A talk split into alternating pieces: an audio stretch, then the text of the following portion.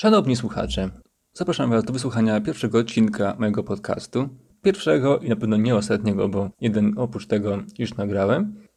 Natomiast ile tych odcinków będzie, to nie jestem w stanie powiedzieć. Mm, będzie ich tyle, ile mi starczy entuzjazmu. Ten entuzjazm nieco opadł, odkąd dowiedziałem się, że istnieje już e, w polskim internecie program o włoskich e, zbrodniach, a ta idea nagrania tego podcastu mm, nie wzięła się z chęci konkurowania z tymże podcastem lub też jakimkolwiek e, innym podcastem kryminalnym w Polsce, tylko po prostu z chęci mm, przedstawienia w Polsce mm, tych ciekawych spraw, o których jak mniemałem nikt e, nic nie mówił.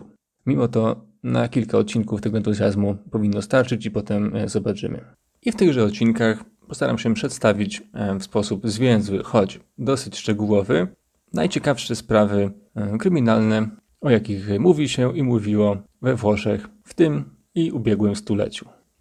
Mogę ze swojej strony zagwarantować, że sprawy te będą ciekawe, ponieważ pod tym kątem je dobierałem i wszystkie te sprawy będą w jakiś sposób nieoczywiste, pozbawione klarownego rozwiązania oraz dosyć dokładnie przedstawione. To znaczy, nagrawszy już ten odcinek, widzę, że jest on dość długi. Mam pewne obawy, czy nie będzie na przykład nudny, ale jednak stwierdziłem, że wolę postawić na kompletność i dokładność kosztem dynamiki i takiej powiedzmy łatwości odbioru.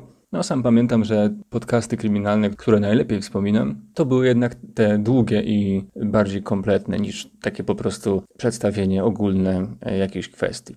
Czego na razie nie mogę obiecać, to że jakość tych podcastów będzie dorównywała tym najlepszym, jakie można znaleźć w polskim internecie, choć staram się i zrobiłem duży progres. To znaczy, pierwszy odcinek powstawał i powstaje powiedzmy w bólach i na początku no, był raczej asłuchalny, natomiast e, w miarę nagrywania sporo się nauczyłem i już drugi odcinek e, udało się nagrać dużo bardziej gładko i myślę, że następny będzie zdecydowanie lepszy. Natomiast na ten moment nie jest to top quality, za co przepraszam.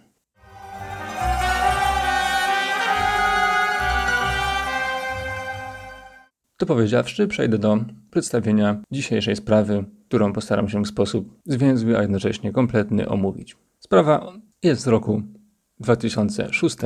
Jest to morderstwo czterech osób, charakteryzujące się znaczącą i trudną do wytłumaczenia brutalnością, w którym jednocześnie jest problem z ustaleniem motywu, jak i winy, mimo tego, że Pewne osoby zostały za, to, za tą zbrodnię skazane, a nawet się do niej przyznały. Wyrok zapadł w roku 2011, natomiast e, sprawa ta, zwłaszcza ostatnio, powróciła do mediów i jej dalsze losy e, wciąż są niepewne. Być może to ta sprawa zostanie ponownie nawet otwarta.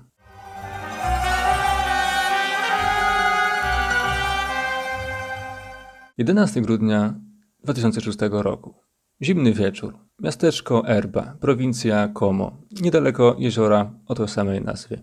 Mieszkańcy kładą się spać i to w dosłownym znaczeniu tego wyrażenia, to znaczy w przeciwieństwie do takich miejscowości jak właśnie Como, które znajdują się bezpośrednio nad jeziorem i które słyną z tego, że goszczą różnych celebrytów, e, czy też bogaczy, a także po prostu imprezowiczów. W Erbie mieszkają przede wszystkim ludzie starsi, którzy cieszą się czystym górskim powietrzem oraz niezmąconym spokojem. Niezmąconym aż do tego dnia, do godziny 20.20. Wtedy to w centrum miasteczka jeden z jego mieszkańców, niejaki pan Vittorio Ballabio, podnosi alarm. Zauważa pożar w jednym z mieszkań naprzeciwko. Idzie po drugiego sąsiada, który jest strażakiem i razem udają się na miejsce, wchodzą na dziedziniec i na klatkę schodową. Budynek, do którego dotarli, znajduje się przy Via Armando Diaz 25. Ten adres już niedługo będzie znała cała Italia. Wchodzą na klatkę schodową, a następnie na pierwsze piętro. Tam przystają na widok mrożącego krew w żyłach obrazu. Na klatce schodowej, na piętrze, leży mężczyzna. Jego ciało jest tak ułożone, że głowa znajduje się w lekko uchylonych drzwiach e, od mieszkania, natomiast reszta korpusu e, mieści się na tej klatce schodowej. Leży on w kałuży krwi, a największą uwagę przykuwa przerażająca krwawa rana na jego gardle. Z kolei za uchylonych drzwi wydobywa się dym. Nie ulega wątpliwości, że e, mieszkanie płonie. Za kostki przybyli na miejsce sąsiedzi. Wyciągają tego mężczyznę. Okazuje się, że jest on jeszcze przytomny. Odciągnąwszy go więc od płomieni, wchodzą do środka sprawdzić, czy ktoś jeszcze potrzebuje pomocy. Po uchyleniu drzwi natykają się na kolejne ciało. Tym razem nie mamy jednak wątpliwości, ta osoba nie żyje. Martwe i płonące ciało kobiety wywlekają na korytarz, gaszą na niej płomienie i w tym momencie słyszą, jak z góry, z drugiego piętra, woła o pomoc jeszcze jedna kobieta. Od razu spieszą z pomocą, muszą jednak się zatrzymać. Na górze jest już zbyt dużo dymu, wejście byłoby zbyt niebezpieczne. Postanawiają więc czekać na przyjazd wozu straszeckiego. Po krótkim czasie na miejscu są już wszystkie służby, zarówno Straż Pożarna, jak i ratownicy medyczni oraz karabinierzy. Ratownicy wchodzą do budynku i tam ich oczom ukazuje się scena rodem z najlepszych lub najgorszych filmów gore, zależy jak na te filmy patrzeć. Podłoga dosłownie spływa krwią ofiar. Jest to krew zmieszana z wodą, którą w znacznej ilości wylali tam strażacy. Niemniej jednak robi to ogromne wrażenie, ponieważ ta krew zmieszana z wodą ścieka po posadzce, aż na schody i schodami niżej na parter. Krew widoczna jest też na ścianach, widoczne są krwawe rozbryzgi, a nawet na suficie.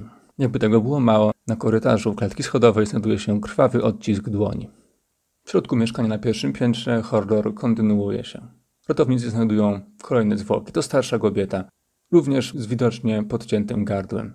W salonie natykają się na jeszcze jedno ciało z podciętym gardłem. Tym razem odkrycie jest o tyle szokujące, że mowa tutaj o dwuletnim dziecku. Na tym bilans jednak się nie kończy. W mieszkaniu na drugim piętrze, a więc skąd dochodziły odgłosy wołania o pomoc, znajdują czwarte zwłoki. Jest to kobieta z ponad 34 ranami kłutymi i 8 ranami zadanymi tępym przedmiotem również podcięte gardło i odcięty język. Obok niej martwy leży jej pies, który do końca został przy swojej właścicielce, co przypłacił zatruciem tlenkiem węgla.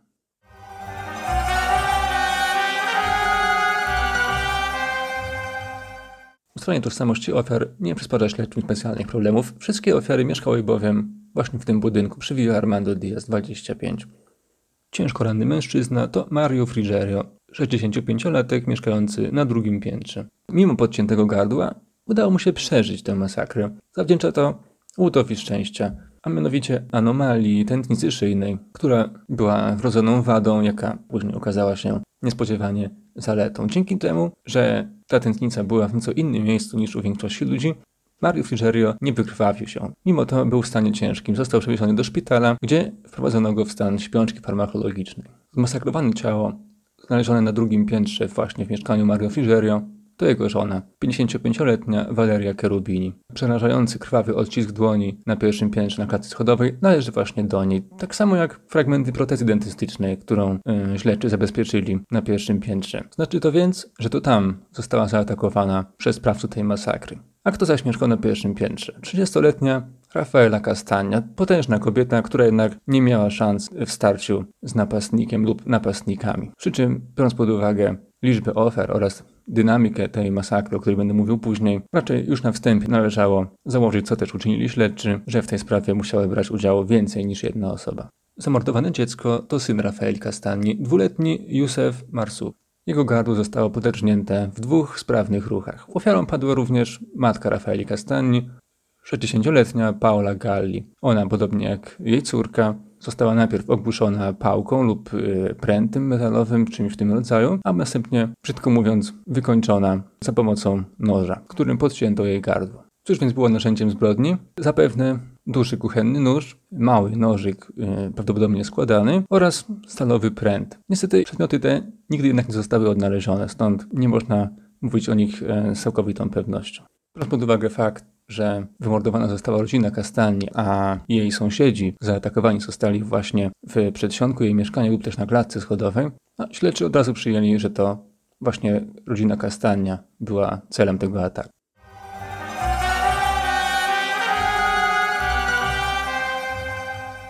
Jak to zwykle bywa przy takich affari di familia, więc rodzinnych sprawach, pierwszym podejrzanym jest ten członek rodziny, który uniknął masakry, a więc w tym przypadku mąż Rafaeli Castani, Tunezyjczyk Azus Marcuk. Służby niezwłocznie rozpoczynają poszukiwania tego osobnika, docierają do jego brata, który mieszka również we Włoszech. Ten jednak twierdzi, że Azus jest w Tunezji od paru tygodni i nic mu nie wiadomo o tym, aby miał wrócić na północ Włoch. Śledczy weryfikują tę informację i okazała się ona jak najbardziej prawdziwa. Co w zasadzie dało Azusowi Marcukowi niepodważalne alibi. Nie był on już potem brany pod uwagę przez śledczych jako możliwy sprawca tej zbrodni, choć jego imię i nazwisko długo jeszcze nie schodziło z nagłówków lokalnych i ogólnowłoskich gazet. A to dlatego, że Azus okazał się personą dosyć specyficzną. Dość szybko przyjął rolę takiego grubowego celebryty. Coś jak y, mąż Katarzyny W. Z Sosnowca w Polsce, który walczy teraz y, w MMA, czy też, czy też walczył. Azus zaczął pokazywać się w towarzystwie innymi Fabrizio Corony, znanego paparazziego, celebryty, szantażysty, przestępcy podatkowego, która to znajomość przyniosła mu sławę, ale jednocześnie mnóstwo hejtu i kosztowała go dużo, bowiem z pewnością jego wiarygodność w całej tej sprawie. Podobnie jak fakt, że za zamieszanym w handel narkotykami został wydalony z Włoch e, na w sumie blisko 10 lat. Marcuk zresztą do dziś mieszka w Tunezji, gdzie ma już nową rodzinę.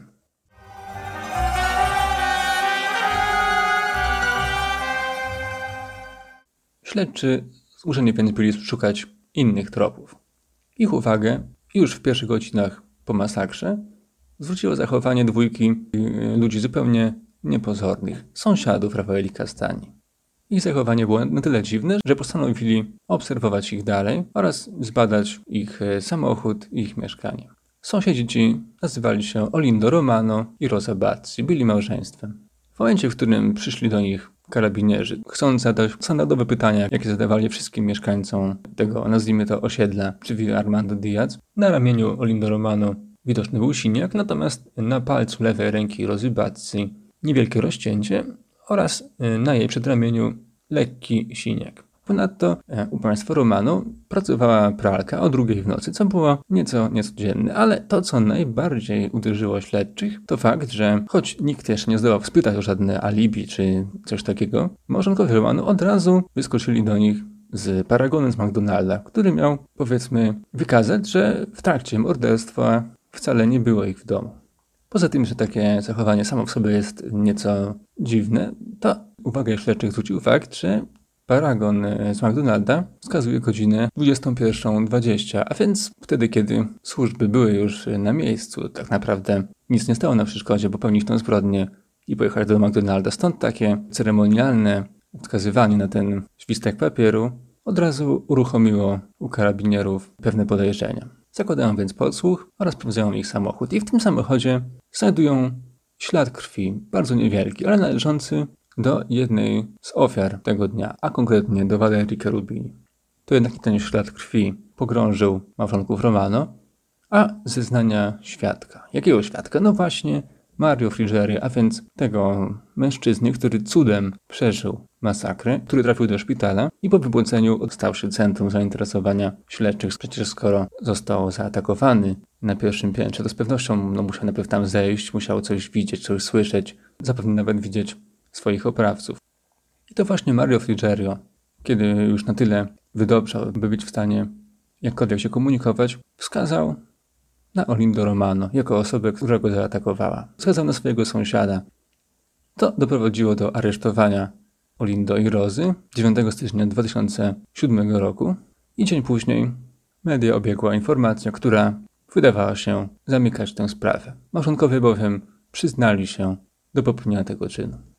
Mimo to, że na posiedzeniu kończącym postępowanie przygotowawcze małżonkowie Romano odwołali e, te swoje wyjaśnienia i nie przyznawali się już do winy, to jednak te zebrane przez śledczych dowody, w szczególności ich przyznanie się oraz zeznanie świadka, powodują, że ich sytuacja procesowa była bardzo słaba, a wreszcie w 2011 roku zostali oni prawomocnie skazani na karę dożywotnego pozbawienia wolności. Sprawa toczyła się w dwóch instancjach oraz odbiła się również od włoskiego sądu kasacyjnego. W sumie nad tą sprawą pochyliło się aż 26 sędziów.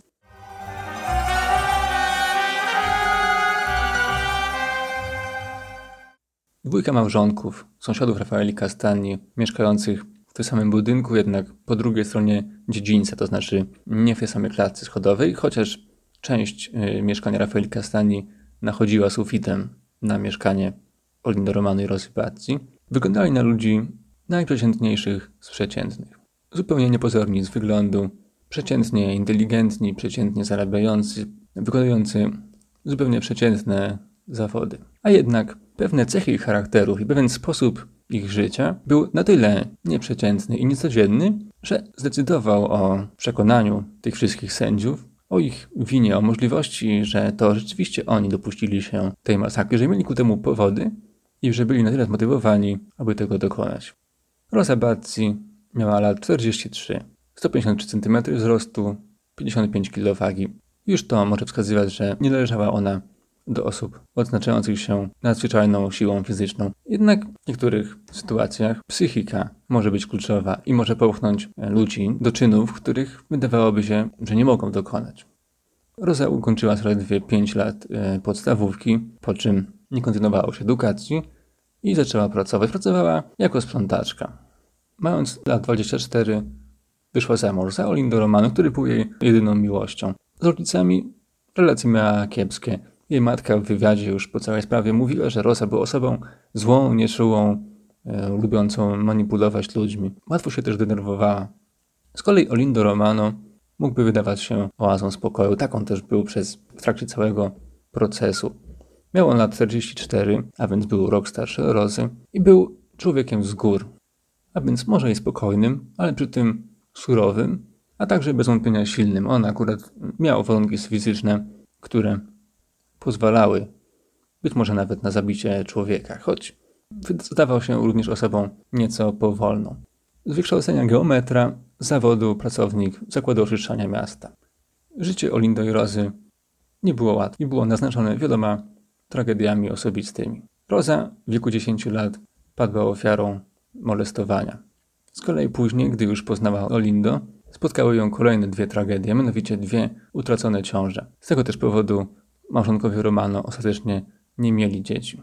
Z kolei Olindo musiał wyprowadzić się ze swojego rodzinnego domu w wieku dwudziestu kilku lat, gdyż poważnie pokłócił się ze swoim ojcem i bratem w kwestiach spadkowych. Kłótnia była tak zaogniona, że doszło do rękoczynów. Po tym wydarzeniu Olindo nie był już mile widziany w domu, nie mógł już tam mieszkać, również pewnie on sam e, miał tego dosyć. Wyprowadził się do miasteczka leżącego w dolinie, do Proserbii. Tam poznał Rozę i razem, spełniając wyraźne życzenie Rozy, przeprowadzili się do wspólnego mieszkania, do miejscowości Erba, nieco większej. Przy czym Rozie od razu spodobało się właśnie mieszkanie przy ulicy Villa Armando Diaz 25 i choć było ono dosyć drogie, małżonkowie decydowali sprzedać wszystko i postawić wszystko na jedną kartę i przeprowadzić się właśnie tam. Sprzedają swoje mieszkanie w Proserbio oraz kawałek ziemi należący do Olindo, który ostatecznie coś jednak po swoim ojcu odziedziczył. I wszystko, co mieli, zainwestowali właśnie w to mieszkanie, które było dla nich niczym sanktuarium. Było oczyszczone codziennie, było ich prawdziwym azylem. Dbali o nie jak naprawdę o nic innego. A przy tym pomiędzy małżonkami Romano panowała relacja wręcz symbiotyczna. Poza sobą nie za bardzo mieli ani jakichś przyjaciół, ani też nie utrzymywali kontaktu z krewnymi, z rodziną. Na tyle, że karabinierom prowadzącym wywiad środowiskowy, nazwijmy to, sprawiało znaczny problem, jak w ogóle odtworzyć, jak wyglądało ich życie. Życie to, jak się okazało, było naznaczone przede wszystkim rutyną oraz jasnymi podziałami obowiązków. Wszystko to, aby utrzymywać spokojny żywot w swoim wymarzonym mieszkaniu, aby było ono zawsze czyste, aby wszystko zawsze dobrze funkcjonowało, a najlepiej też, żeby nikt im w tym nie przeszkadzał.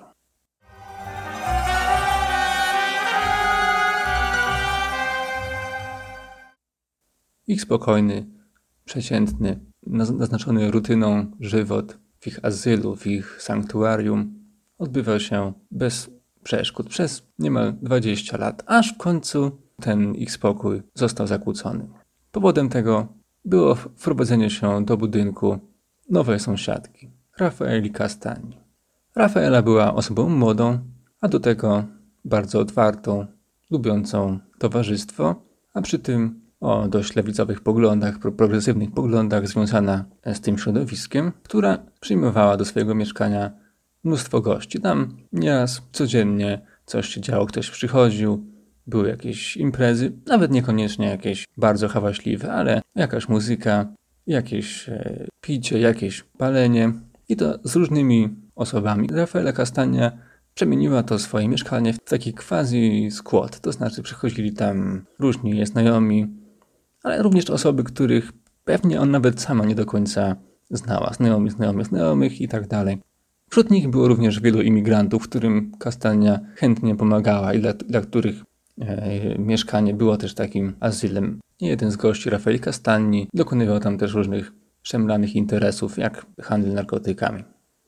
To wszystko, te imprezy zakłócające ich spokój, ta głośna muzyka, ci kręcący się po dziedzińcu imigranci, no nie mogli spodobać się takim ludziom jak Olindo Romano i Rosa Bazzi.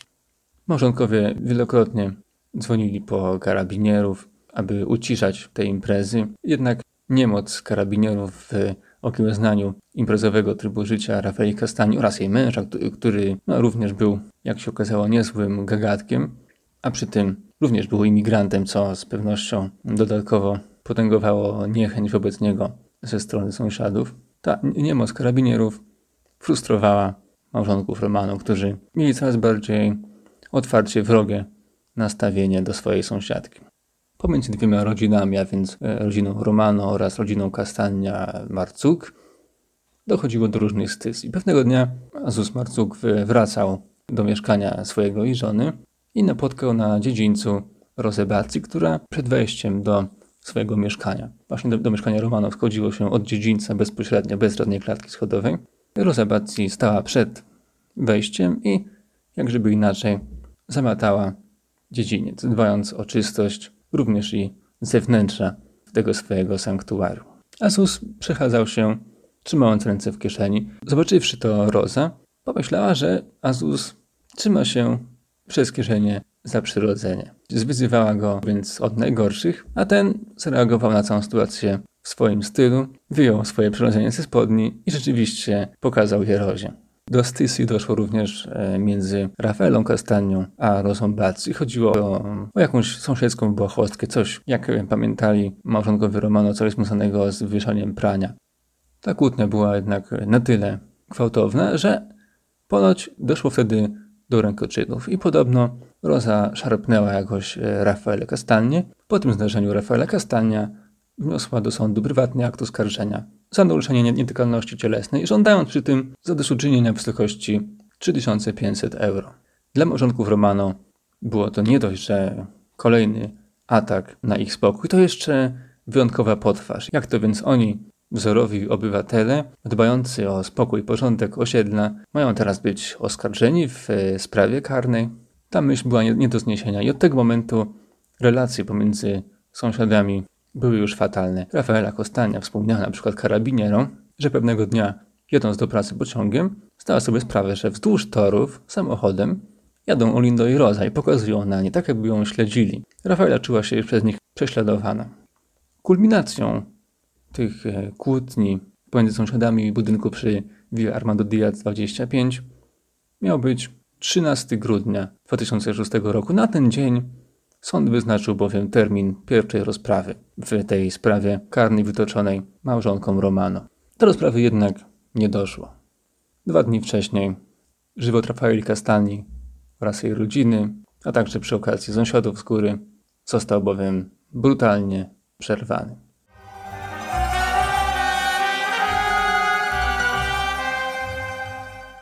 A więc jaki przebieg miała masakra przy ulicy Villa Armando Diaz 25 w Erbie. Jak ustalili śledczy i potem ich wersja została mm, przyjęta również przez sąd, najbardziej prawdopodobny scenariusz przedstawiał się następująco. Zabójstwo było zaplanowane, choć może nie bardzo drobiazgowo, jednak mm, małżeństwo Romano obmyśliło pewien konkretny plan, który miał umożliwić sprawne pozbycie się Rafaeli Castagni oraz y, niezostawienie przy tym mm, żadnych śladów. Początek wykonania tego planu przypadł na godzinę 17.30, kiedy to małżonkowie wyłączyli prąd w mieszkaniu Rafaeli Castagni za pomocą po prostu e, takiej skrzyneczki, która jest e, elektrycznie, która jest na dziedzińcu tego, tego budynku, a następnie wrócili do swojego mieszkania i wypatrywali, kiedy Castagna wróci z pracy. Nastąpiło to tuż przed godziną 20 i wtedy Olindo i Rosa niezwłocznie przystąpili do akcji. Podbiegli mm, do klatki schodowej, weszli na, na pierwsze piętro, zanim Rafaela Castania e, zdążyła zatrzasnąć drzwi od swojego mieszkania. Udało się zapewne Olindo, gdyż no, jest osobą niewątpliwie dużo silniejszą od Rozy, zablokować te drzwi i wedrzeć się do środka i od razu w progu zaatakować Rafaele Castanie Brentem. Następnie ogłuszona została Paula Galli i małżonkowie wdarli się już do środka, zamknęli za sobą drzwi. Jak ustalił sąd, to Roza zabiła e, dwuletniego Józefa, podrzynając mu gardło nożem. Po tej chyba najokropniejszym mm, etapie tej, tej tragedii Roza pomogła Olindo dobić Rafaele i Paulę, a następnie małżonkowie przystąpili do wzniecania pożaru.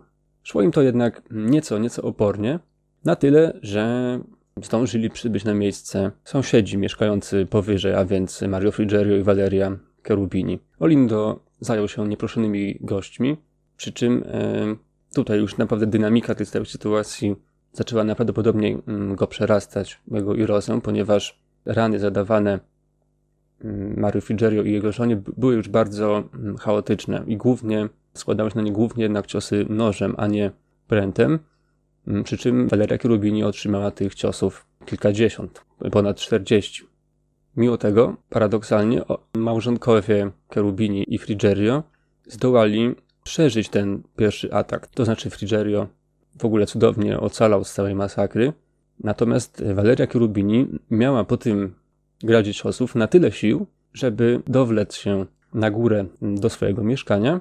Dopiero tam zmarła tak naprawdę yy, Oczywiście no, w wyniku odniesionych ran, ale mm, bezpośrednią przyczyną było zatrucie tlenkiem węgla, a więc mm, skutek pożaru. Po zaatakowaniu sąsiadów, a więc czwartej i piątej ofiary tego dnia, Olindo i Rosa e, zeszli na dół, poszli do takiego pomieszczenia pralni, mm, do którego wchodzi się od strony dziedzińca, które tak de facto przynależy do ich, e, ich mieszkania, aczkolwiek wejście jest osobne. Tam przebrali się, brudne ubrania schowali do worków, także nie, nie prali ich ostatecznie. Fakt, że y, działa pralka, no, nie był w ogóle związany e, ze zbrodnią. I te brudne ubrania e, w workach wywieźli gdzieś e, poza miasto, no, w jakieś okolice, gdzie mogli się tego pozbyć.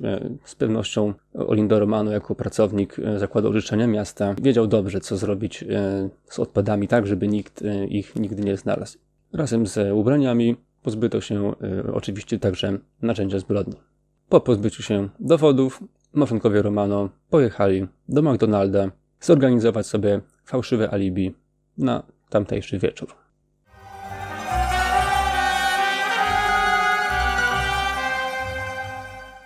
Jakie więc dowody okazały się na tyle przekonujące, aby sąd skazał prawomocnie dwójkę niepozornych ludzi na kara dożywotniego pozbawienia wolności za dokonanie e, tej potwornej zbrodni i to jeszcze umotywowanej bardzo niecodziennie, a po prostu kłótniami sąsiedzkimi. Oczywiście popartymi tą specyficznością Olinda i Rozy, która miała tutaj decydujące znaczenie. Jak oczywiście ten, ten szalony motyw zabójstwa, aby mieć spokój i aby żyć e, w swoim sanktuarium bez zakłóceń, prawdopodobnie nie, nie byłby wystarczająco przekonujący, gdyby nie te bardzo szczególne osobowości Olindo i Rose. Oprócz motywu, który udało się przypisać oskarżonym, decydująca była z pewnością kwestia tego, że początkowo przyznawali się oni do tej zbrodni. Było to przyznanie się do winy wiarygodne, to znaczy nie było to jakieś jednostkowe skinienie głową powiedzenie tak na jednym przesłuchaniu kiedyś, tylko małżonkowie Romano przyznawali się konsekwentnie do tej zbrodni, przez kilka miesięcy. Dopiero pod sam koniec postępowania przygotowawczego swoje przyznanie się do winy odwołali. Mało tego, istnieją nagrania, na których yy, małżonkowie przyznają się do winy, w szczególności ogólnokrajową sławę zdobyło nagranie, na którym Rosa Bazzi deklaruje się winną oraz yy, wyjaśnia, dlaczego to zrobiła, wyjaśnia też, co wtedy czuła. Yy, przy tym wszystkim płacze, wygląda niesamowicie przekonujące tak naprawdę po obejrzeniu tego nagrania. No, trudno mieć jakiekolwiek wątpliwości, że to ona współuczestniczyła w tym brutalnym morderstwie. E, opisuje ona dokładnie, jak e, zadawała kolejne ciosy. Jak ktoś jest zainteresowany, e, link do tego nagrania załączam do opisu podcastu. Nawet jak ktoś nie zna włoskiego, myślę, że doceni ten kunszt samooskarżenia się rozybacji. Między innymi na tym filmiku mówi, że Wreszcie czuła się silna, czuła się dobrze, kiedy odpłacała Rafaeli za te wydumane tak naprawdę krzywdy. dodatkowo uwiarygodnia przyznanie się do winy e, małżonków Romano, w szczególności Olindo. Biblia, egzemplarz Biblii, który znaleziono u niego w celi, a który Olindo traktował jako taki mm, rodzaj notesu, pamiętnika, e, gdzie zapisywał różne strumienie świadomości, złote myśli powiedzmy i tam w tej Biblii na marginesach można znaleźć e, na przykład takie cytaty. Panie, wybacz nam, bo nie wiedzieliśmy, co czynimy. Boże, przebacz nam, którzy przeżyli na ziemi piekło. Przyjmij do swojego królestwa Józefa, Rafaelę, Paulę i Walerię, którym odebraliśmy Twój najcenniejszy dar życie. Znajduje tam się również zdjęcie Barbary Ciccioni, takiej kobiety zamordowanej przez swojego męża w, w tamtym okresie głośna sprawa, z podpisem e, wykonanym przez Olindo. Gdybyśmy ich nie zabili, skończylibyśmy tak samo. Olindo na marginesach wspominał również o śnie, jaki nawiedza prozę, w którym pojawia się zakrwawiona twarz Rafaeli Castani. Biblia przekonała sąd, przekonała śledczych, przekonała opinię publiczną, że Olindo naprawdę jest, e, jest winny i że jego przyznanie się do winy było absolutnie szczere. No, skoro tak naprawdę kontynuuje przyznawanie się do winy również będąc samemu w celi. Drugim istotnym filarem postępowania dowodowego były zeznania Mario Frigerio, jedynego ocalałego z masakry. Frigerio po wybudzeniu ze śpiączki został przesłuchany przez karabinierów, następnie również przez prokuratora, a w końcu złożył zeznania również w sądzie. I we wszystkich przesłuchaniach, które były rejestrowane kamerą, które trafiły później do procesu oraz na samym procesie, wskazywał on Olindo Romano jako osobę, która go zaatakowała, a więc, co jasne, za odpowiedzialnego za tą masakrę. Nie wspominał o Rozie, ale jest jasne, że, że stracił przytomność już y, po, po chwili, po pierwszych kilku ciosach, więc być może nawet nie miał szans e, zobaczyć nikogo innego niż jego bezpośredni oprawca. Już na sali sądowej Frigerio nie tylko potwierdził swoje zeznania, ale również y, tak ceremonialnie wskazał palcem na osobę Olindo, który siedział w takiej klatce dla oskarżonych. Pokiwał głową, powiedział tak, to, to on. Przy czym y, jego, jego zeznania mają taką szczególną siłę, ponieważ y, w wyniku ciosu nożem no, no już trwale uszkodzone gardło i mówi takim nieco przerażającym, harczącym głosem. Podobnie jak popisy oratorskie Rozy, linkuję pod podcastem również fragment e, zeznań Mario Frigerio, na którym można ten jego głos podziwiać. Oprócz dowodów wyjaśnień i zeznań, w sprawie był jeszcze jeden istotny dowód e, biologiczny, mianowicie ślad krwi Valerii Rubini znaleziony w samochodzie należącym do Olindo i Rozy. W samochodzie, którym oni pojechali później do, do McDonalda. E, był to samochód niewielki, i na jego progu w drzwiach kierowcy wyspecjalizowana jednostka włoskich karabinierów e, znalazła niewielką plamę krwi, która po zbadaniu okazało się, że należy do zamordowanej sąsiadki. Ostatnim dowodem, na który należy zwrócić uwagę, mm, była jeszcze taka mm, niecodzienna okoliczność, e, mianowicie małżonkowie Romano, którzy już po kilkunastu godzinach znajdowali się na policyjnym podsłuchu. Tak jak, jak wspomniałem, oni od razu wzbudzili pewne podejrzenia, więc założono w ich mieszkaniu podsłuch i jak się okazuje, przez pierwsze kilka dni praktycznie nie wspominali oni o, o tym, co rozegrało się za ścianą, choć przecież no, był to temat mm, z pewnością numer jeden e, we Włoszech e, w tamtym czasie, a co dopiero w budynku, w którym to się stało. No, trudno o czymś takim nie mówić, więc e, no, po prostu trzeba było założyć, że Olindo i Rosa nie mieli powodów, żeby o tym rozmawiać, e, bo dobrze wiedzieli, co się stało. Mimo tych dowodów, o których wspomniałem, oraz wyroków sądów, w sprawie jest jednak kilka kwestii, które nie zostały wyjaśnione, które nie zgadzają się w tej wersji wydarzeń ustalonych przez sądy.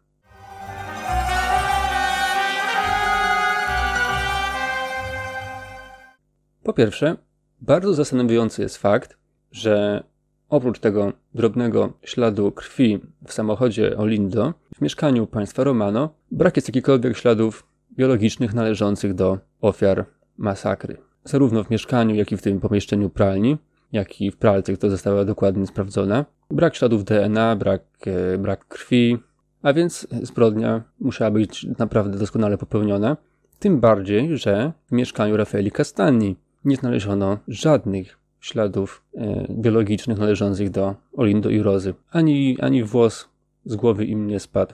Co przy takiej skali tej masakry, przy takiej dynamice wydarzeń, jaka musiała wtedy e, wystąpić, naprawdę graniczy z cudem. A przy tym mieszkanie Rafaeli Castani zostało dosyć dokładnie sprawdzone i znaleziono tam ślady wszystkich ofiar, a więc również Mario Frigerio i Valerii Rubini, którzy zostali zabici poza tym mieszkaniem, a także ślady ratowników oczywiście oraz e, trzech e, osób niezidentyfikowanych. Dynamika i brutalność tej zbrodni nie współgra również z osobami Olindo i Rozy. O ile bowiem ten nieco szalony motyw zabójstwa sąsiedzkiego jest w ich szczególnym przypadku jakoś wiarygodny, o tyle naprawdę trudno uwierzyć, aby tak drobna osoba jak Roza i tak nieco osiężały mężczyzna jak Olindo byli w stanie z taką łatwością zabić cztery osoby i poważnie zranić piątą w tak krótkim czasie, bowiem cała masakra trwała około 10 minut. A przy tym, owszem, malutki Józef był całkowicie bezbronny, Mario Frigerio był już nieco stary, Valeria Cherubini dość drobna, ale już Rafaela Castanie była osobą bardzo postawną. Ważyła 90 kg i była taka, taką kobietą potężną. W związku z czym wcale niekoniecznie musiało być to łatwe ją e, oszołomić, a potem e, zabić. Ponadto z tym motywem zabójstwa sąsiedzkiego niezbyt współgra fakt, e, że mieszkanie zostało podpalone. Dlaczego Olindo i Rosa mieliby podpalać budynek, w którym sami mieszkają i który uznają za świętość? Jest to tym bardziej dziwne, że Rosa jest astmatyczką, w związku z czym podpalenie czegokolwiek i narażenie się na wdychanie dymu w sytuacji walki, w sytuacji, w której trzeba uciekać y, do swojego mieszkania jak najszybciej, jest bezsensownym pomysłem. Kolejnym problemem jest to, że nie wiadomo jak właściwie i Rosa mieliby uciec z mieszkania Rafaeli Castani i udać się do siebie niezauważeni przez, przez nikogo. Z czego bierze się ten problem? Otóż, jak wspomniałem na samym początku, kiedy ci pierwsi zaalarmowani pożarem sąsiedzi zjawili się na klatce schodowej pod mieszkaniem Rafaeli Castani, usłyszeli krzyki kobiety wołającej o pomoc z drugiego piętra. Jak wiadomo, tą kobietą była Valeria Cherubini, u której jednak oględziny zwłok wykazały, że podcięto jej gardło, a nawet wycięto język, w związku z czym jest zupełnie niemożliwe, żeby zdołała krzyczeć pomocy. Ci zaalarmowani sąsiedzi zresztą mówili, że oni słyszeli wyraźnie krzyk e, pomocy, ajuto, nie jakieś e, skomlenie. Tak więc, kiedy Przybyli oni na miejsce, Valeria Cherubini musiała jeszcze nie tylko żyć, ale i nie mieć pociętego gardła. To znaczy, że musiała zostać, że tak brzydko powiem, wykończona już kiedy ta dwójka przybyłych była na samym dole, walcząc z pożarem czy oczekując na przyjazd straży pożarnej. To jest okoliczność, która nie zgadza się w tym toku wydarzeń ustalonym przez sąd. Ktoś musiał Walerię Cherubini dobić na górze w jej mieszkaniu. Skoro więc nie dołem, napastnicy musieli wyskoczyć albo przez balkon na drugim piętrze, albo e, z takiego tarasu na pierwszym piętrze z mieszkania Rafaeli Castani. No i tu pojawia się pytanie, czy Rosa i Olindo są osobami, które są w stanie mm, takiego wyczynu dokonać i to nie bez zadraśnięcia.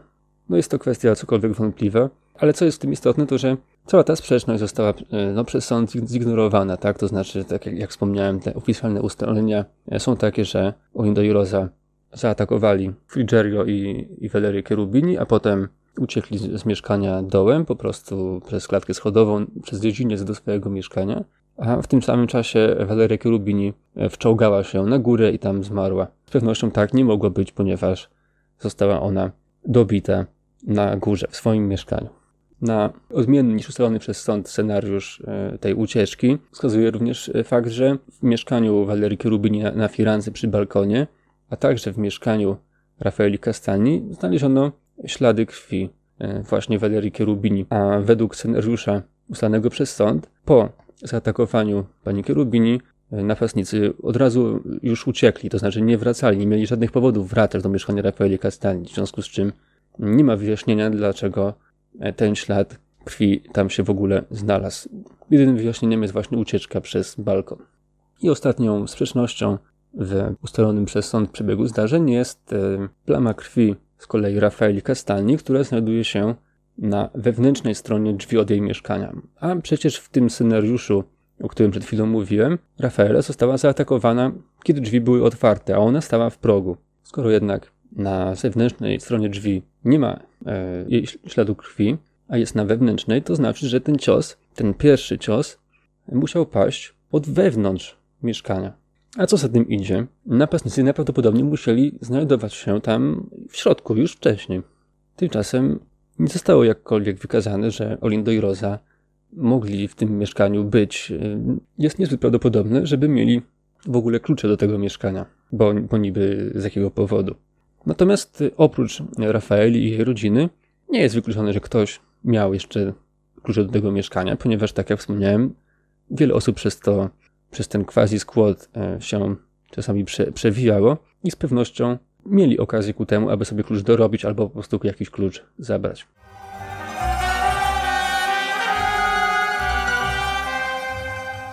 Jak więc widzimy, nawet pomimo istnienia tak przekonujących dowodów, w zasadzie przygniatających, jak właśnie przyznanie się, jak zeznanie świadka, wciąż pozostają pewne kwestie niewyjaśnione.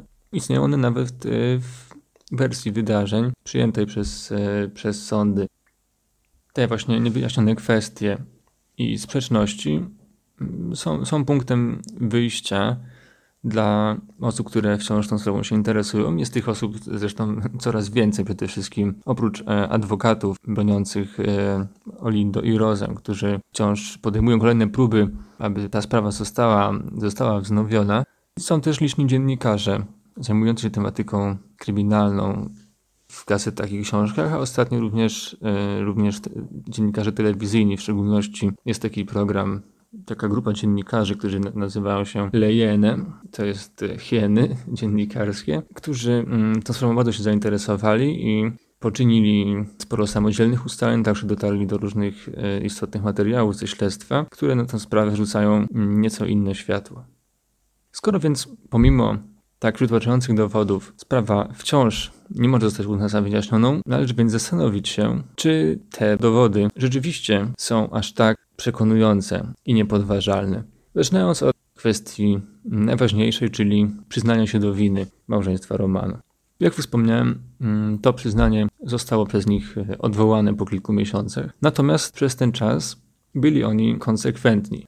Nasuwa się pytanie, mm, które przy wielu sprawach nazywać się musi. Jak odróżnić przyznanie się prawdziwe od, od fałszywego? Wiadomo bowiem, że przestępcy przyznają się również do, to znaczy, przepraszam, że ludzie przyznają się również do przestępstw, których nie popełnili, ale i przestępcy przyznają się na przykład do większej ilości przestępstw niż, niż tak naprawdę popełnili. Istotne jest, kiedy to się dzieje oraz jak odróżnić zeznania prawdziwe od nieprawdziwych. E, właśnie dziennikarze Hien przeprowadzają między innymi rozmowę z profesorem pracującym na Uniwersytecie Padwie, y, który powołując się na, na różne badania kryminologiczne, również amerykańskie, twierdzi, że tak naprawdę nawet w jednej czwartej przypadków podejrzani przyznają się y, do winy, mimo że nie popełnili zarzucanego im czynu. I to również y, w sprawach o morderstwo. Tutaj godny uwagi jest taki serial dokumentalny mm, The Confession Tapes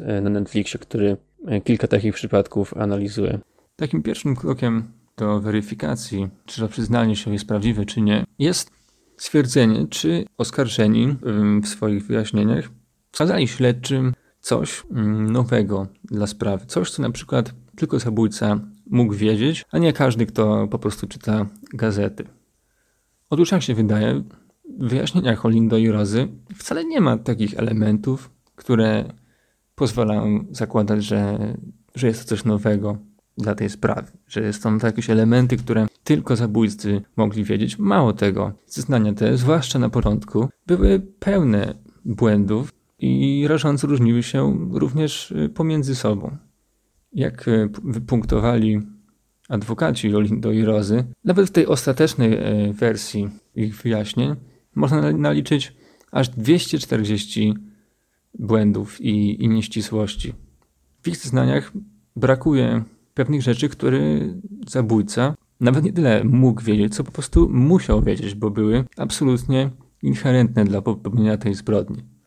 Między innymi w ich zeznaniach brakuje kwestii wyłączenia prądu przed całą akcją. o godzinie 17.30 już to morderstwo było ściśle zaplanowane, ponieważ ktoś majstrował przy skrzynce znajdującej się na dziedzińcu e, tego, tego budynku i wyłączył prąd w, w mieszkaniu Rafaeli Castani. Tymczasem ani, ani Rosa, ani Olindo, któremu mm, potem sąd tak przypisał wyłączenie tego prądu jako osoby bardziej, bardziej technicznej, nie wspomniał wcale o, o takiej okoliczności. Ponadto odnośnie zabójstw e, sąsiadów e, Rafaeli Castani, a więc, a więc pana Frigerio i pani Cherubini, jego żony, złożyli wyjaśnienia dość rażące, odbiegające od tego, jak w rzeczywistości te zbrodnie musiały przebiegać. Otóż Olindo twierdzi, że mm, Mario Frigerio został przez niego uderzony prętem wielokrotnie, podczas gdy akurat Mario Frigerio jest jedyną osobą, która nie została prętem uderzona. On nie miał takich obrażeń. Ponadto Olindo mówi, że zaledwie kilka razy uderzył panią Kerubini. Tymczasem na jej ciele naliczono aż 43 rany, najwięcej ze wszystkich ofiar. Widać więc, że akurat jej zabicie przysporzyło sprawcom najwięcej trudu. Być może już ze, ze zmęczenia, ze, ze stresu nie byli w stanie tak precyzyjnie wykonać tych, tych cięć. I stoi to w rażącej sprzeczności z tym, co, co mówi Olindo. Ponadto Olindo i Rosa zeznali, że podpalili mieszkanie Rafaeli Castanni po prostu zapałkami i pościelą, a śledczy ustalili, że do wzniecenia tego pożaru wykorzystano również jakąś podpałkę czy benzynę. Dziennikarze, którzy dotarli do wcześniejszych zapisów e, przesłuchań oskarżonych jeszcze na, na komisariacie mm, karabinierów w Erbie, zwracają uwagę, że na samym początku każde z małżonków zeznało, że tylko ono uczestniczyło w całej tej masakrze. Jak więc doszło do tego, że małżonkowie Romano przyznali się do tej zbrodni? Bo wiadomo, że to nie oni sami przyszli na policję, powiedzieli, że mm, to byliśmy my, tylko dopiero po e, długim przesłuchaniu, a nawet kilku przesłuchaniach, e, ułożyli wspólną e, historię, w której oni byli sprawcami. Jak, e, jak wskazuje na to sam Olindo Romano, który do dziś przebywa, przebywa w więzieniu i również z nim dziennikarze zrobili wywiad, ale przecież mówił to też wcześniej na procesie, mówili o tym też jego adwokaci. Olindo postanowił się przyznać i wziąć winę na siebie, bo śledczy czy przesłuchujący go karabinierzy zasugerowali, że dzięki temu mógłby się zobaczyć z żoną. Jeśli on by wziął winę na siebie, żona byłaby wolna.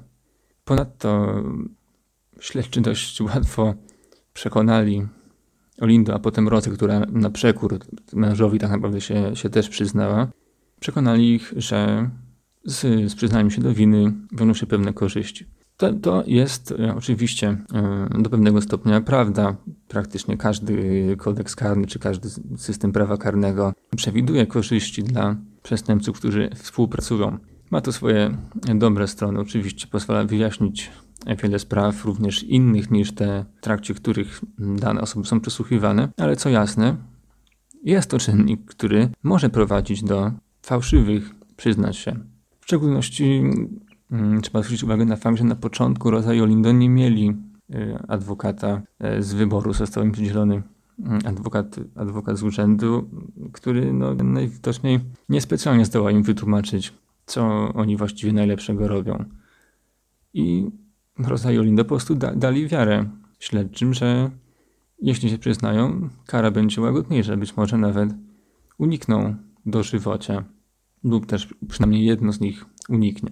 Pojawia się też kwestia, o której, o której wspomina Olinda, że yy, przesłuchujący ich karabinierzy yy, przedłożyli przed nimi wizję czegoś takiego jak cela matrymonialna której oni mieliby przebywać razem już, już, już po skazaniu. Oczywiście taka perspektywa dla e, małżonków Romanu, którzy byli ze sobą bardzo zżyci, tak jak, jak wspomniałem, to była taka relacja symbiotyczna praktycznie. Nic, e, naprawdę ich, ich, wspól, ich obecność, ich, ich więź mm, była dla nich czymś absolutnie najważniejszym. Nie za bardzo mieli poza sobą kogokolwiek. Więc taka zupełnie abstrakcyjna wizja, no nie, nie słyszałem nigdy o czymś takim jak cela matrymonialna. Mm, jest oczywiście e, pokój wizyt e, małżeńskich w zakładzie karnym e, w Siedlcach, ale wydaje mi się, że nawet coś takiego jest w skali europejskiej wyjątkiem. Zresztą miałem kiedyś okazję spytać jednego pracownika służby więziennej w więzieniu w Katani, czy słyszał o czymś takim jak pokoju do widzeń małżeńskich i e, z dość dużym zdumieniem odparł mi, że absolutnie czegoś takiego we Włoszech nie ma. Co dopiero cela małżeńska. Jednak cóż o tym e, mógł wiedzieć e, Olindo Romano z wykształcenia geometra z zawodu śmieciarz oraz jego żona sprzątaczka. Byli to ludzie, poza tym, że nie wykształceni, to po prostu z natury nieco, nieco naiwni. To wszystko pozwala wyjaśnić, dlaczego w ogóle się przyznali. Natomiast te okoliczności mm, tak do końca nie są w stanie uzasadnić, jakim cudem ich późniejsze zeznania, przecież ta, ta, ten okres, który, podczas którego się przyznawali, trwał kilka miesięcy. I jakim cudem ich późniejsze zeznania, w szczególności to zeznanie Rosy Batti, które zostało y, uwiecznione na, na taśmie wideo i, i do dziś jest na YouTubie, było tak wiarygodne. Roza w ty, na tym nagraniu mm, jest tak autentyczna, że jak ktoś to ogląda, musi dojść albo do przekonania, że to musiała być, być ona, albo że jest absolutnie oscarową aktorką. Jest też trzecia opcja. Po prostu Roza tak dała się omamić mm, śledczym, tak, tak wczuła się w tą rolę skruszonej zabójczyni, która zdawała jej się być, yy, być szansą na zmniejszenie kary, że po prostu niemalże uwierzyła, że to ona tego wszystkiego dokonała. To jest jedyne wytłumaczenie, jakie, można mieć dla, dla tego, tego niesłychanie przekonującego nagrania. Jest to zresztą też wyjaśnienie, dlaczego Olindo wypisywał takie rzeczy w, w swojej Biblii. Po prostu, jak jak on sam mówi, no, do pewnego stopnia jego mózg został wyprany i w pewne rzeczy on sam uwierzył, a przynajmniej zachowywał się również mm, sam, samemu, bez kamer, bez, bez policjantów, zachowywał się jakby był rzeczywiście winny tym zbrodniom. Zresztą yy, odnosząc się jeszcze do, do, tej, do tej Biblii, która jest, jest takim, taką wisienką na torcie w, tej w tej sprawie tak, i, i nieco no, taką, takim niepokojącym, przerażającym yy, aspektem, yy, w tej Biblii znajdowało się bardzo wiele innych yy, zapisków Olindo, które nie były związane z tą sprawą, a jednocześnie były niezwykle chaotyczne i, i aż absurdalne. Mm, zresztą Olindo mm, na przykład pisząc niektóre, niektóre myśli czy, czy cokolwiek w tej Biblii posługiwał się pewnym szyfrem, który tylko on znał. Ale dzisiejszy Olindo, kilkanaście lat po tej, po tej sprawie, już nawet nie wie, co, co, jak ten, na czym ten szyfr polegał. Oprócz y, zapisanych szyfrem, czy tych, tych próśb o wybaczenie zabójstwa, na przykład obrazki włożone między, między strony, obrazek przedstawiający niedźwiedzia i orła na przykład, albo nowego Fiata 500, albo jakieś nazistowskie hasło, albo fragment z Matrixa, albo kwiaty, a nawet papieża. E, jest też cytat, cytat o Lindon, który pisał już po tym, jak, jak odwołał swoje zeznania, że ty jest kozłem ofiarnym, że on cierpi za krzywdę Rafaeli Castani, ale niesłusznie. Pisał również, że myślą, że śmieciarz nie umie pisać, biedni głupcy. Tak, taki tam cytat się też pojawił. Mm, oczywiście w towarzystwie wielu, wielu błędów ortograficznych. Mm, więc ta, ta Biblia, myślę, że jednak nie powinna być brana do końca na poważnie. Ale to, że takie pisy tam się pojawiły, jak i to, że Rosa tak przekonująco opisała całe zdarzenie i swój udział w nim przed, przed kamerami, no jest naprawdę pewnym fenomenem psychologicznym. Oczywiście zakładając, że to jednak nie oni byli winni. Ta sprawa nie jest, nie jest wyjaśniona. Natomiast ich udział w całej masakrze jest coraz częściej poddawany wątpliwość.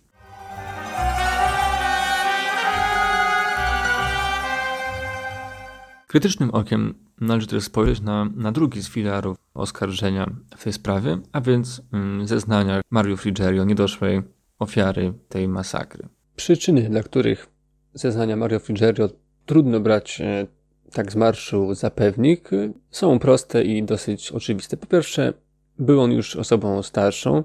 Po drugie, i ważniejsze, został on poddany sytuacji ekstremalnego stresu, paniki. Przecież no, zamachnięto się na jego życie. Jasne jest więc, że był w dużym szoku, a ponadto odniósł naprawdę ciężkie obrażenia. Dwa dni był w śpiączce i potem nigdy do końca nie odzyskał sił, a był, mm, zwłaszcza w trakcie tych pierwszych przesłuchań, nie do końca w pełni sprawności. To, to jasne. Ciężko nawet powiedzieć, co, co dokładnie mógł, mógł zobaczyć, co mógł, co mógł zapamiętać. Natomiast taki szok w sposób oczywisty może jakoś wpłynąć na, na to, jak to zdarzenie zostało zapamiętane. Frigerio przeżył, przeżył cudem i mm, następny ponad miesiąc spędził w szpitalu. I to tam w szpitalu był wielokrotnie przesłuchiwany przez, przez karabinierów. Y, natomiast no, potem już powtórzył swoje zeznania również w sądzie, kiedy już, już odzyskał siły. Choć na przykład głosu nigdy do końca nie odzyskał, dlatego te jego zeznania mm, zawsze tak, tak nieco demonicznie brzmią. Co jest w związku z tymi zeznaniami istotne, mm, to fakt, że Mario Frigerio po raz pierwszy wskazał Olindę jako sprawcę tej zbrodni, jako osobę, która go zaatakowała, dopiero 26 grudnia. Tak wynika z, z protokołów przesłuchań papierowych. Natomiast potem zostało nagrane to przesłuchanie i potem to, to nagranie również posłużyło za dowód e, w sądzie, to obiegło prasę i jest, jest do dziś również dostępny w internecie. Nagranie z 2 stycznia 2007 roku. Tam bez wątpienia wskazuje on Olindo jako, jako sprawcę, a więc jest to ponad 20 dni po masakrze. Nie było to jednak ani pierwsze, ani drugie przesłuchanie. Po raz pierwszy mm, został on e, przesłuchany w dniu 15 grudnia i wtedy już opisywał swojego oprawcę. Mówił on wtedy, że jego oprawca miał gęste czarne włosy, czarne oczy oraz śniadą skórę oraz że nie był to nikt stąd i, i, go nie znał. To nikt stąd można nawet zrozumieć jako nikt e, z Włoch, nikt z północy Włoch. To znaczy, no, ewidentnie wskazywał on na jakiegoś południowca, być może wręcz kogoś o takich arabskich cechach urody. Rodzi się więc pytanie, które z tych zeznań jest tak naprawdę bardziej wiarygodne, takie świeże, tuż po, tuż po masakrze, czy też takie po pewnej refleksji z perspektywy czasu, po, być może po przypomnieniu sobie pewnych kwestii. Wydaje się, że to, to drugie zeznanie powinno być bardziej wiarygodne, powiedzmy, jest, jest tam więcej szczegółów, pewne rzeczy układają się w głowie. Jednak e, paradoksalnie psychologowie sądowi zajmujący się kwestiami zeznań świadków m, uważają, że w rzeczywistości to te pierwsze zeznania, które m, świadkowie składają nawet będąc jeszcze w szoku, mimo tego, że mogą one być mętne, mogą być e, nieprecyzyjne, wiele może im brakować, to jednak paradoksalnie mają zwykle więcej wspólnego z rzeczywistością. Są bardziej wiarygodne. A więc opis sprawcy, który podał Mario Frigerio w połowie grudnia, dwa, dwa, dni, dwa dni po masakrze, należy brać pod uwagę jak najbardziej na poważnie. I fakt, że osoba Olindo zupełnie do tego opisu nie przystaje, powinna wywołać dużo większą konsternację wśród, e, wśród sędziów, którzy nad tym faktem tak naprawdę przeszli do, do porządku dziennego. W jakim sensie trudno się im dziwić, ponieważ Mario Frigerio już e, w późniejszym czasie był absolutnie przekonany, że to Olindo Romano go zaatakował. Wtedy zeznawał to w sądzie. Był absolutnie wiarygodny. Tak samo jak, jak Rosa Bazzi, przyznając się do winy na nagraniu. Mm, tego się nie dało zagrać. E, no ja jestem przekonany, że on w to głęboko wierzył do końca swojego życia. Już, e, on już od kilku lat akurat nie żyje. Natomiast jego początkowe zeznania, choć, choć mętne, zupełnie inny obraz sprawcy przedstawiają. Tą kwestią zainteresowali się dziennikarze śledczy i odkryli, w jaki sposób w ogóle imię Olindo wypłynęło na tym przesłuchaniu Mario Frigerio w szpitalu. Dziennikarze dotarli do zapisów e, z nagrań wcześniejszych przesłuchań niż to, które zostało uwiecznione e, na wideo i które nie trafiły potem mm, do procesu. Otóż nie kto inny jak marszałek karabinierów prowadzący tę sprawę jako pierwszy wypowiedział imię Olinda. I zrobił to w sposób absolutnie kuriozalny. Zdanie, w którym po raz pierwszy to imię się pojawia, e, brzmiało a gdybym tak dla absurdu spytał, czy jeśli to był Olindo, to byś go rozpoznał? Fitzgerald dopytuje się, o kogo chodzi i wskazuje, że, że go zna i że gdyby to był on, to, to by go rozpoznał. Natomiast y, nie powiedział wprost, że to Olindo go zaatakował. Słyszę takie wahanie. Y, marszałek karabinierów wielokrotnie powtarzał imię Olindo w różnych, w różnych kontekstach. Można odnieść wrażenie, że, że świadek był tym imieniem aż wręcz atakowany. Jeszcze 24 grudnia rozmawiał z adwokatem i mówi, że, że on nic nie pamięta, tylko włosy sprawcy. I dziennikarze zwracają uwagę na nagranie z 26 grudnia, a dokładniej na, na, na zapis tego nagrania. W, w, sali gdzie, w szpitalnej, gdzie leżał Mario Frigerio, umieszczono podsłuch. Otóż do e, Mario Frigerio przyszedł jego syn, złożyć mu życzenia świąteczne.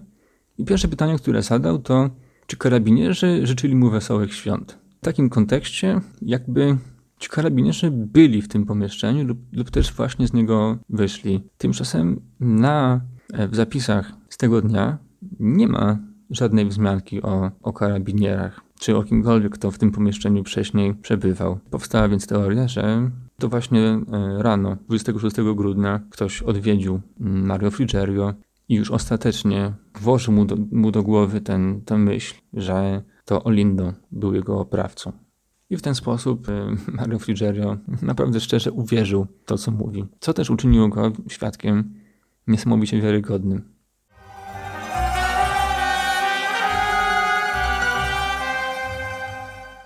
I wreszcie trzeci filar, na którym oparło się oskarżenie, na którym oparł się wyrok, a więc ślad biologiczny. Ślad krwi znaleziony w samochodzie należącym do państwa Romano na progu drzwi krwi należącej do jednej z ofiar, do Walerii Kerubini, sąsiadki. Ta plama, po pierwsze, była z pewnością bardzo niewielka. Na tyle niewielka, że nawet na zdjęciu, które jest zatytułowane zdjęcie plamy i jest, jest tam żółte kółko, które zaznacza, gdzie ta plama jest, nawet tam tej plamy tak naprawdę nie widać. Była to bowiem plama, którą wykryto dopiero mm, spryskawszy samochód luminolem. Już to wskazuje, jak nieznaczny jest to dowód, biorąc pod uwagę, że po takiej masakrze no, sprawcy zapewne byli naprawdę pokryci krwią, więc przeniesienie do samochodu tylko jednej mikrokropli jest mało prawdopodobne, zwłaszcza niezbyt e, ma sens fakt, że krew została znaleziona na progu drzwi, ale już na przykład nie pod pedałami, nie na pedałach, nie na dywaniku, czyli gdyby ktoś po prostu wszedł do samochodu, wsiadł do niego i ruszył, na przykład do McDonalda po fałszywe alibi, Najprawdopodobniej zostawiłby też inne ślady, więcej śladów w okolicach, gdzie zwykle stawia się stopy. Zresztą w ogóle wchodząc do samochodu raczej rzadko stawia się stopy na progu. To jest, to służy bardziej do, tak mówimy, mówimy o małym samochodzie. O wiele częściej stawia się stopy na, na progu, jeśli istnieje potrzeba um, wsadzenia tułowia do samochodu i, i szukania czegoś tam rękami, na przykład przed szybą. A więc powstała teoria, że ta plama została tam naniesiona później. I to przez osoby przeszukujące ten samochód, czyli przez karabinierów. Co jeszcze jest istotne w tej plamie krwi, to fakt, że była to plama rozcieńczona wodą. Ta kwestia wskazuje na już naprawdę wysoką możliwość, że plama trafiła tam dopiero później. W jakich mówimy okolicznościach przyjechali strażacy i lali wodę z węża tak jak wspomniałem na samym początku, moment odkrycia tej masakry, kiedy już ratownicy tam weszli, był rodem z filmów Gore. Jeśli więc karabinieri weszli do tego mieszkania, czy nawet na korytarz, to już mogli w krew depnąć, a potem sprowadzić ją do, do samochodu. Ostatnia z kwestii, która zrobiła przekonujące wrażenie na sędziach, na opinii publicznej, to fakt, że małżonkowie Romano nie rozmawiali między sobą o o, o, tej, o tej tragedii, która zdarzyła się w zasadzie e, za ścianą, o tej masakrze, że e, na podsłuchu, który został tam założony, przez kilka dni ta sprawa nie jest, nie jest w ogóle wspomniana. Otóż, jak się, jak się okazuje, jak ustalili dziennikarze, wcale niekoniecznie jest to prawdą. Ponieważ do procesu nie trafiły w ogóle nagrania e, z pierwszych kilku dni po masakrze, a dopiero, dopiero jakieś późniejsze. Sporo też w ogóle zaginęło. I to nie tylko założonych Olindo i Rozie, ale również innym podejrzanym, nawet tak, tak trzeba ich nazwać. Jeszcze o, o innych podejrzanych będę wspominał. No, można jeszcze tylko nadmienić, że te takie początkowe wskazówki, które w ogóle przyciągnęły uwagę śledczych w kierunku mm, Olindo i Rozy, czyli to, że e, jak tak tam karabinierzy weszli, to chodziła pralka, chociaż to była druga w nocy. Mm, no i ten, ten rachunek z McDonalda i to, że mm, znaleziono jakieś, jakieś ranki, niewielkie takie rany na, na rękach zarówno Olindo, prawej ręce Olindo, lewej ręce Rozy. No więc y, jeśli chodzi o te rany, podobno były one po pierwsze naprawdę nieznaczne, po drugie no, korespondowały przecież z, mm, z charakterem pracy, pracy fizycznej przy, przy jakichś odpadach. No, nie jest to problemem się, się skaleczyć, czy, czy nawet jakoś coś, o coś uderzyć. Natomiast jeśli chodzi o McDonalda, mm, to e, między Bogiem a prawdą, mm, właśnie mówię o tym wywiadzie o Lindo, takim, takim nowym, kiedy jest, jest w więzieniu. Nie do końca on potrafił wyjaśnić, dlaczego tak późno pychać tego McDonalda, bo oni generalnie chodzili wcześniej spać i wcześniej wstawali.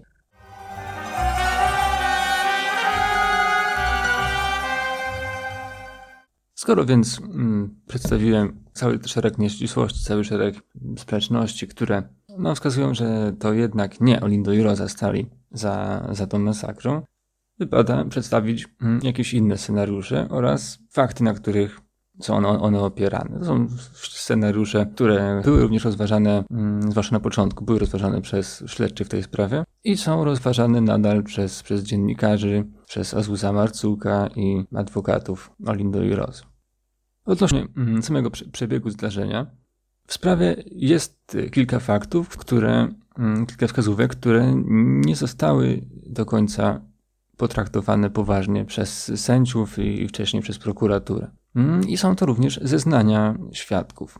Pierwsze zeznanie, które sporo wbrew pozorom wnosi do całej sprawy, to zeznanie e, pary Syryjczyków, która mieszkała w tym samym budynku, piętro niżej niż Rafaela Castania, i którzy przez cały czas byli w domu i słyszeli różne odgłosy dochodzące z góry.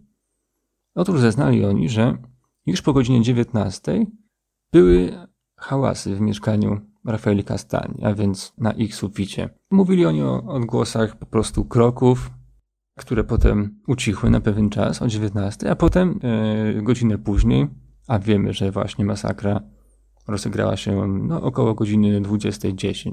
Usłyszeli najpierw szybkie kroki do drzwi, a potem chwilę takiego łomotania i kroków chaotycznych, a potem e, to wszystko ustało. Z tych zeznań no, wprost wynika, że w przeciwieństwie do, do ustaleń e, sądu, zabójcy byli w środku, w mieszkaniu. Już wcześniej i tam czekali na swoje ofiary. I to koresponduje jak najbardziej na przykład ze śladami krwi na drzwiach, które są od strony wewnętrznej. Drugą istotną kwestią, na którą zwrócili uwagę e, owi Syryjczycy, było to, że oni zaczęli wyglądać przez, przez Judasza, e, który, który zresztą e, na początku w ogóle był zaklejony plastrem, co w ogóle nie, nie zostało wzięte pod uwagę. Jakby nie, kwestia tego plastra pojawia się tylko w ich zeznaniach, ale po prostu się odlepił i oni mogli wyglądać mm, i zeznali, że nie widzieli, żeby ktoś zbiegał w dół po, po schodach, tak, koło ich drzwi. Za to widzieli, jak przez, przez kilka minut na klatce schodowej e, już gasło i zapalało się światło. Znaczy ktoś dbał, żeby to światło nie zgasło. No i to znowu koresponduje e, z tym faktem, że zabójcy po pierwsze musieli dobić e, Walerię Kerubini, czyli, czyli sąsiadkę, która konała na, na drugim piętrze, ale wciąż krzyczała. I potem zabójcy musieli uciec, no nie dołem, bo zostaliby zobaczeni albo przez przybyłych na miejsce sąsiadów, albo przez właśnie tych Syryjczyków. Musieli uciec e, przez któryś z balkonów. Co po pierwsze stoi w sprzeczności z, z ustaleniami sądu, po drugie, no, tak jak wspomniałem, no, te balkony jednak na pewnej wysokości się znajdowały. Jest cokolwiek wątpliwe, żeby, żeby Olindo i Rose byli zdolni tak skoczyć, nic sobie nie zrobić. Drugim zeznaniem, które zupełnie zostało zignorowane przez prokuraturę oraz tak po macoszemu potraktowane przez sąd, z różnych powodów, o których zaraz powiem, było zeznanie e, pana, który nazywał się, a przynajmniej tak powiedział policjantom, Ben Brahim Czemkum. Był to mm, Tunezyjczyk, zresztą znajomy Azuza Marcuka, który zajmował się, nazwijmy to dorywczym handlem różnymi substancjami i przechadzał się po placach miejscowości Erba, gdzie szukał klientów. Yy, albo spotykał się z tymi klientami. No i on zeznał, że około godziny 20.20 znajdował się na placu kilkadziesiąt metrów od, e, od bramy e, przy Via Armando Diaz 25 i zobaczył, jak z, z tamtego kierunku idą dwie osoby o mm, no, Afryka, północnoafrykańskich rysach i mówią po tunezyjsku między sobą i mówią coś o benzynie. Krzyczą po, też po tunezyjsku do jeszcze innej osoby, e, żeby przyszła do nich. I za nimi szedł ktoś, kto z kolei na Tunezyjczyka nie wyglądał. A kogo ta trzecia osoba panu Czemkumowi przypominała, to powiem w nieco dalszej części tej opowieści. W każdym razie to zeznanie nie zostało potraktowane do końca poważnie. Po pierwsze dlatego, że pan Czemkum no, wcale się tak nie nazywał, co pewnie jest najmniejszym z problemów. Mm, większym problemem było to, że za handel narkotykami został e, wydalony z Włoch i nigdy już nie wrócił. No a po drugie, był jakoś tam związany z Uzem Marcukiem, o czym jeszcze, jeszcze będę wspominał.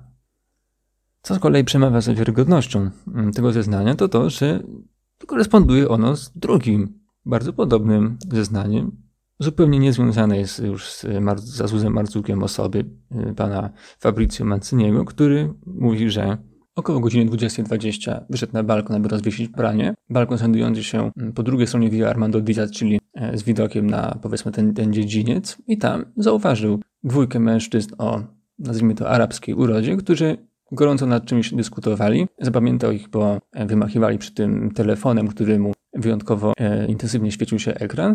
I zwracali się również do trzeciej osoby tam obecnej, której jednak e, ten świadek nie mógł dostrzec. Tyle jeśli chodzi o zeznania zignorowane przez śledczych i sąd. Natomiast w sprawie były również inne dowody, które nie zostały wykorzystane. Mam tu na myśli przedmioty, które zostały zabezpieczone na miejscu zdarzenia, a następnie nie za bardzo coś z nimi zrobiono. Nie zostały zanalizowane. Yy, znaleziono zapalniczkę, kurtkę, która nie należała do, do ofiar, telefon znaleziono, i mm, te przedmioty zostały zabezpieczone, mm, były przechowywane latami, natomiast y, nie trafiły one przed sąd. Taka była decyzja prokuratury. I co y, jest y, najbardziej frapujące w całej tej sprawie, to że przez lata adwokaci Olindo i Rozy próbowali różnych kroków prawnych, aby w końcu sąd lub przynajmniej prokuratura zajęła się tymi przedmiotami, zbadała je. I mm, w ostatnich latach toczyła się taka ich batalia prawna o zbadanie tych, tych znalezisk, byli tam odsyłani od sądu do sądu. I kiedy wreszcie sąd, już, już nie pamiętam, który, że ten, który został w końcu uznany za właściwy, zaordynował e, zbadanie tych przedmiotów, dziwnym zbiegiem okoliczności te przedmioty zostały zniszczone, to znaczy zutylizowane. One wcześniej były już przeznaczone do utylizacji, natomiast to zarządzenie o ich zutylizowaniu zostało mm, zawieszone w momencie, kiedy rozpoczęło się e, to postępowanie o ich podobne wykorzystanie. W związku z czym nikt nie miał prawa tego zrobić, a tymczasem dziwnym prawem tego samego dnia jeden z pracowników sądu postanowił, że a tego właśnie dnia wykona zarządzenie i zniszczy te przedmioty. Sam ten fakt, no, niekoniecznie może znaczyć, że ktoś tuszuje sprawę, może po prostu ktoś y, kryje swoją skórę, podał ciała w trakcie postępowania, tak? Nie chce, żeby to wyszło na jaw. Niemniej jednak to w połączeniu z, e, z faktem tych znikających nagrań, podsłuchów u różnych podejrzanych, e, nasuwa, nasuwa pewne, pewne podejrzenia, tak? Które na przykład Asus Marcuk e, wyraża wprost mówiąc, że prokuratura jest skorumpowana.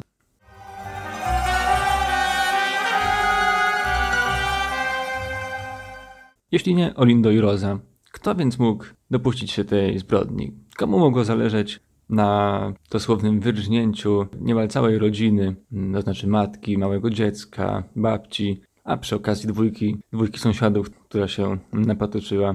Jeśli pominiemy tutaj dwójkę dziwacznych sąsiadów opętanych chęcią e, świętego spokoju i rozprawienia się raz na zawsze z nękającą ich sąsiadką, są podstawowe dwa, dwie teorie, mm, które były brane pod uwagę przez śledczych, ale powiedzmy nie, nie wygrały z tą teorią sąsiadów. Skoro nie sąsiedzi, naturalne jest, że należy spojrzeć na rodzinę ofiar. No i w takich sytuacjach niestety naturalne jest e, skupienie się najpierw na partnerze, na mężu ofiar. Jak jednak wspomniałem, oczywiście Azus e, miał alibi niepodważalny, był wtedy w Tunezji. Raczej nie było rozważane mm, jakkolwiek poważnie opcja, że Azus mógł na przykład zlecić jakieś zabójstwo. On, on nie miał do tego absolutnie e, dlatego żadnego motywu. Ale nie jest wcale powiedziane, że ta zbrodnia nie ma z nim nic wspólnego. Azus, jak bowiem wspomniałem, nie był postacią krystalicznie czystą. Zajmował się, powiedzmy, utrzymywał się no, w, dużej, w dużej części z, z handlu narkotykami. Pracował z no, drobniejszymi lub, lub większymi gangsterami. Również jego rodzina się tym zajmowała, może nawet bardziej jego, jego bracia i kuzyni, e, którzy podobno też mieli konflikty z powiedzmy pewnymi grupami marokańskimi. Mogła więc to być e, pewna zemsta za za coś, czego dopuścili się Azus albo, albo jego bracia. E, powiedzmy, w, nazwijmy to interes, tak, taka zemsta mm, pokazowa. Jest też e, inna, inna teoria, mm, mianowicie Azus, który siedział w więzieniu e, jeszcze przed, przed tą zbrodnią, mm, tam podobno strasznie pokusił się z, z pewnym kala, kalabryjczykiem, który był e, człowiekiem Ndrangety, czyli kalabryjskiej mafii. Stąd jest też możliwe, że była to na przykład zemsta mafiozów za coś, tak? No niestety, no, kiedy w sprawę, do sprawy dochodzą jakieś teorie związane z mafią czy polityką, co we Włoszech jest standardem, no teorie stają się coraz bardziej mętne, to znaczy nie wiadomo, co, co tak naprawdę mogłoby być motywem i pewnie nie za bardzo będzie wiadomo.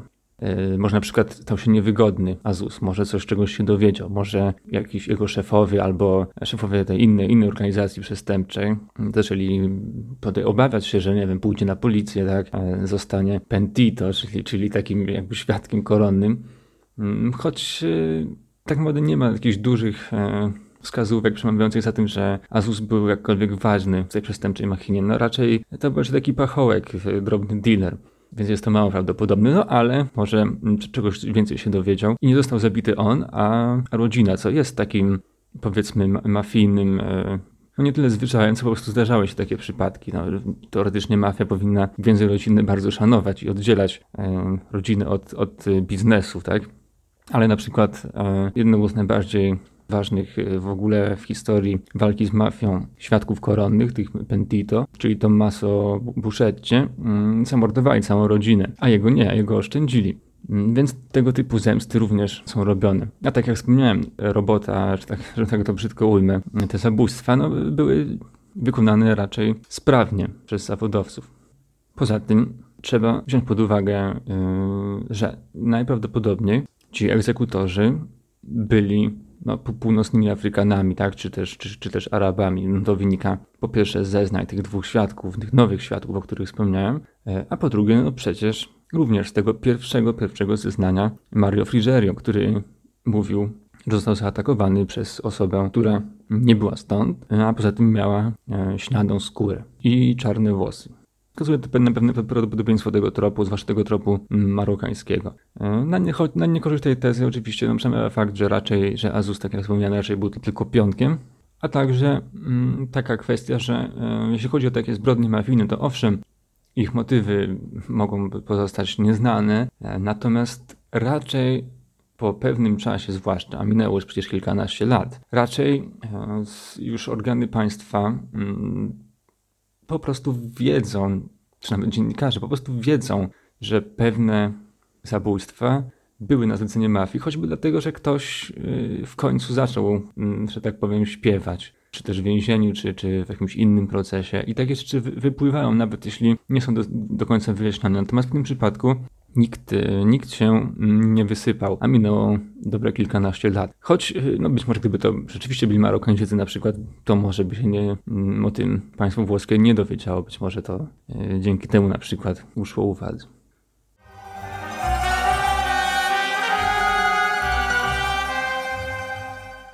Druga teoria, odnosząca się do rodziny Kastania, ma związek nie z Azuzem, a właśnie z Rafaelą jej relacją ze swoją częścią rodziny.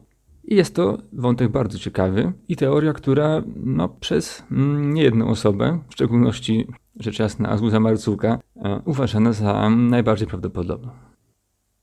Przyjrzyjmy się więc Rafaeli Castani z nieco innej perspektywy. Rodzina Castania jest jedną z najbardziej majętnych i poważanych rodzin w, w tamtym rejonie, no, w, miejscowości Erba, okolicach powiedzmy. Ich, ich majątek był mm, dosyć znaczny. Mieli, nadal mają mm, rodzinną firmę, zajmują się stolarstwem, są tak bardzo, bardzo szanowaną firmą, zajmującą się takimi najbardziej intratnymi zleceniami. Dziadek mm, Rafaeli Castani ją założył i tam w czasie, gdy doszło do zbrodni, na jej czele stał jej ojciec Carlo Castagna, wspomagany przez swoich synów, a więc braci Rafaeli, Pietro i Giuseppe Castagno. Była to rodzina o tradycjach, bardzo dbająca o swój wizerunek, a przy tym dość konserwatywna. No, co, mm, jak, jak wspomniałem, na północy Włoch jest akurat no, dosyć, dosyć typowe, zwłaszcza w takich, nazwijmy to, wyższych sferach. Jest jasne, że z tą tradycyjnością Rafaela Castania nie chciała mieć i nie miała nic wspólnego. Była osobą o, o wyraźnie lewicowych poglądach, z pewnym umiłowaniem ludu. Wyprowadziła się z domu rodzinnego już w wieku 23 lat, mm, a w wieku 25 prowadza się do mieszkania na Villa Diaz, które, no jak żeby inaczej, kupił jej ojciec. W tym to mieszkaniu które dostała od, od rodziny dzięki, dzięki wysiłkowi ojca, a także starszych braci pracujących z ojcem, no, urządziły coś, co było takim no, quasi skłotem, tak? Przychodziło tam mnóstwo różnych ludzi, którzy no, z pewnością się nie podobali jej rodzinie. A wreszcie wzięła sobie za męża mało tego, że osobę nie, nie stamtąd, to jeszcze osobę z północy Afryki, Tunezyjczyka, i to jeszcze być może by przeszło, gdyby to był jakiś tunezyjski przedsiębiorca. A to był no, tunezyjski, w sumie taki no, raczej mętna e, osoba, która nie, nie za bardzo miała jakąś pracę, utrzymywała się z handlu narkotykami albo jak jakiś dorywczych zupełnie e, robót. No, do tego stopnia rodzina nie akceptowała tego związku, że na wesele nikt nie przyszedł. Jednak mimo tego, że Rafaela była taką czarną owcą w rodzinie i przyprawiała swoich krewnych oraz rzecz jasna swojego ojca o wiele zawodów oraz powodów do niepokoju, ten jednak nie przestawał ją wspierać, co doprowadzało braci Rafaeli do wściekłości. No, trudno się dziwić, no skoro siostra, która robi wszystko, żeby, żeby niemalże no, zostać wydziedziczona, dostaje od ojca mieszkanie i to w tak młodym wieku, z pewnością nie jeden by się zagotował, ale jak się podejrzewa, bracia Rafaeli Castani być może no, znieśli to jeszcze gorzej niż zniósłby to ten przysłowiowy każdy. Pietro i Giuseppe Castagna są jedynymi ludźmi, którzy mieli taki rzeczywisty i wyraźny motyw w zabójstwie Rafaeli Castagni, którzy mieli z tego jakąś realną korzyść. Oczywiście oprócz tego pokrętnego, mm, mniej lub bardziej prawdopodobnego motywu, jak, jaki mieli Olindo i Rosa.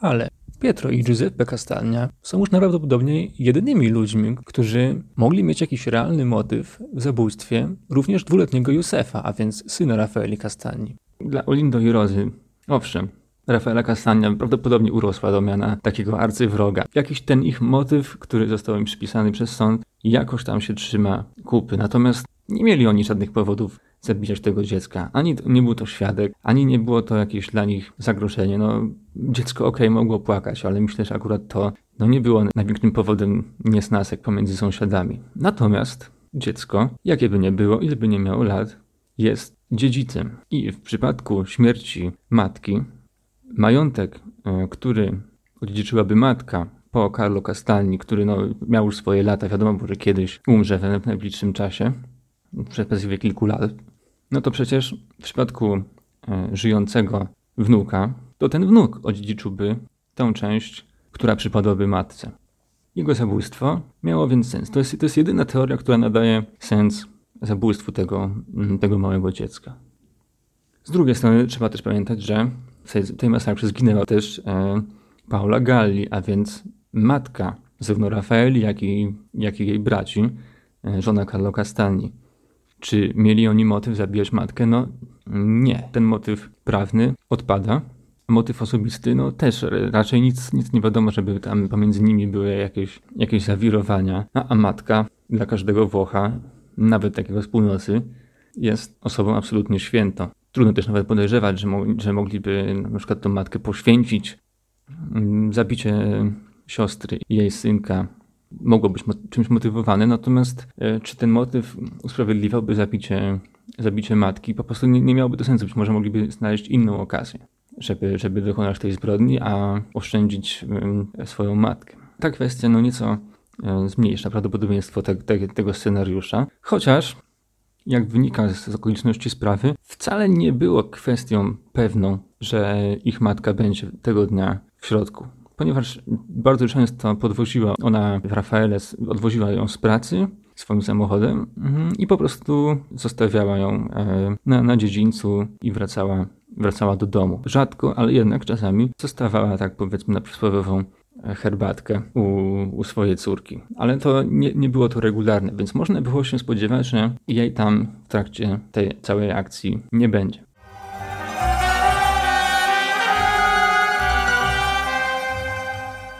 Tyle o możliwym motywie. A czy jest coś jeszcze, co wskazuje na możliwy udział braci Kastania w zabójstwie siostry? Można powiedzieć, że tak, choć bardzo niewiele. Są pewne e, nieścisłości w zeznaniach mm, Pietro Castani. Otóż e, w pierwszych dniach po, po zabójstwie zeznał on, że że on tego dnia y, wieczorem y, spał i dopiero y, ojciec go zbudził, mówiąc, że, że, coś, że coś się stało. Tak? Pietro i Giuseppe mieszkali wciąż w rodzinnym domu. Natomiast Pietro zapewne nie wiedział, że jego ojciec zeznał karabinierom inaczej i przedstawił no, zupełnie diametralnie odmienną wersję wydarzeń. Otóż powiedział, że jego syn tego dnia wrócił do domu dopiero o godzinie 22.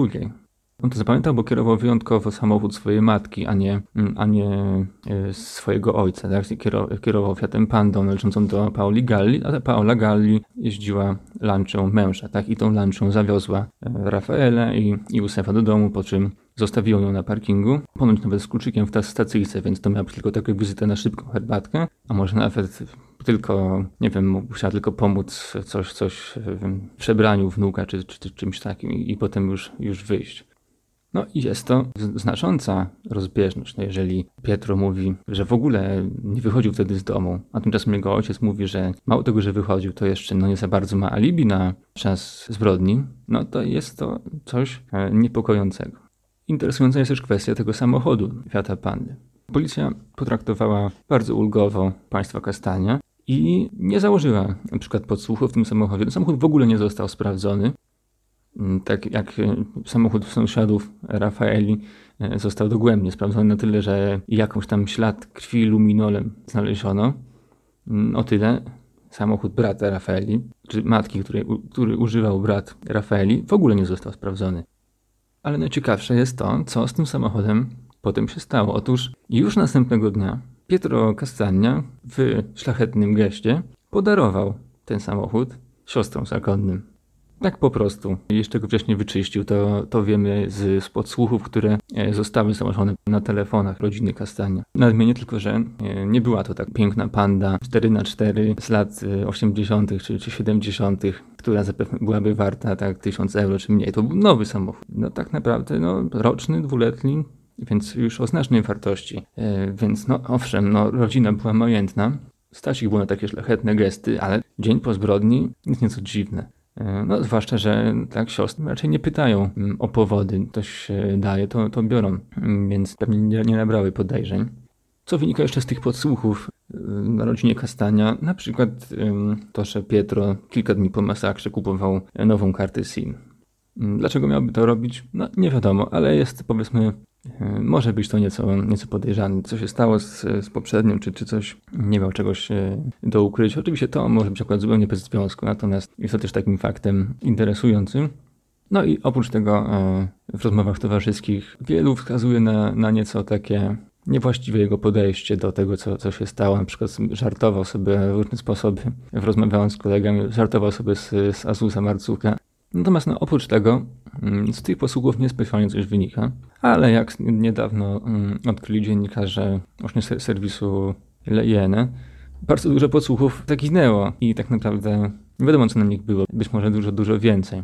Jednak dowodem, który ma być może największy potencjał i najbardziej obciąża Pietro Castanie, choć może wzbudzać uzasadnione wątpliwości, jest zeznanie, o którym wspominałem, a więc Ben Brahima Czemkuma. Tak jak już, jak już powiedziałem, Mówił on karabinierom już, już kilka dni po masakrze, że widział on dwójkę Tunezyjczyków mówiących o benzynie w towarzystwie trzeciej osoby. Nosiła ona taki y, kaszkiet, miała brodę, ale Czemczum dodał jeszcze coś, co no, wzbudziło zdumienie śledczych i nigdy potem w zasadzie nie zostało do końca poważnie potraktowane, ale wyraźnie w protokole e, zeznań można wyczytać, że Ben Brahim Czemczum powiedział, że on kojarzy tego Włocha, który był razem z tymi Tunezyjczykami, że on już widział go wcześniej w okolicy tego, tego budynku i że jego zdaniem to jest brat zmarłej. To już jest zeznanie bardzo obciążające, które Ben Brahim Czemczum, którego dziennikarze odnaleźli gdzieś w Tunezji, gdzie sprzedawał jakieś, jakieś badziewie na, na bazarze, no nadal, nadal potwierdza.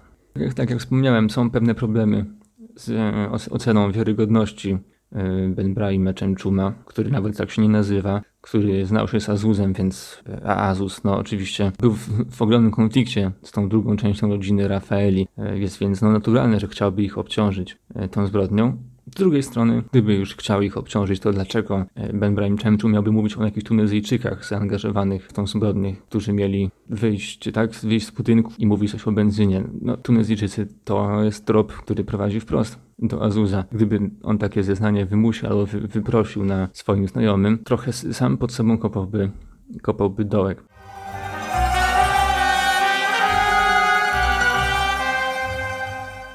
To tyle, jeśli chodzi o fakty i teorie na temat e, masakr nad jeziorem Como. Obecnie Olindo i Rosa wciąż są w więzieniu. E, raczej na razie nie wygląda, żeby mieli więzienie opuścić, choć cały czas trwa e, prawna batalia o wznowienie postępowania w tej sprawie, toczona przez wszystkich adwokatów, mm, wspieranych przez Azusa Marcuka, który na przykład doprowadził do dosyć absurdalnej sprawy sądowej, sprawy karnej, mianowicie niedawno został on uniewinniony w sprawie o fałszywe oskarżenie polegające na tym, że Olindo i Rosa fałszywie się oskarżyli.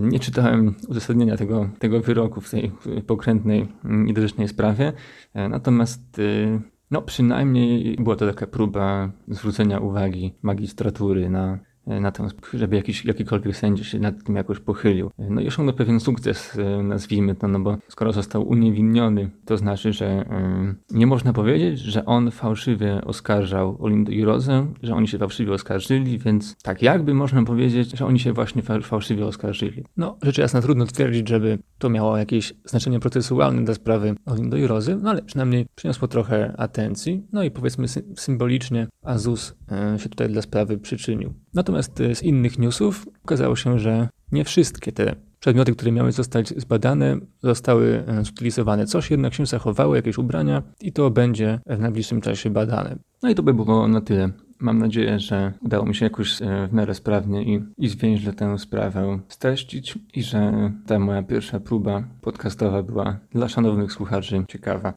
Dziękuję i do następnego.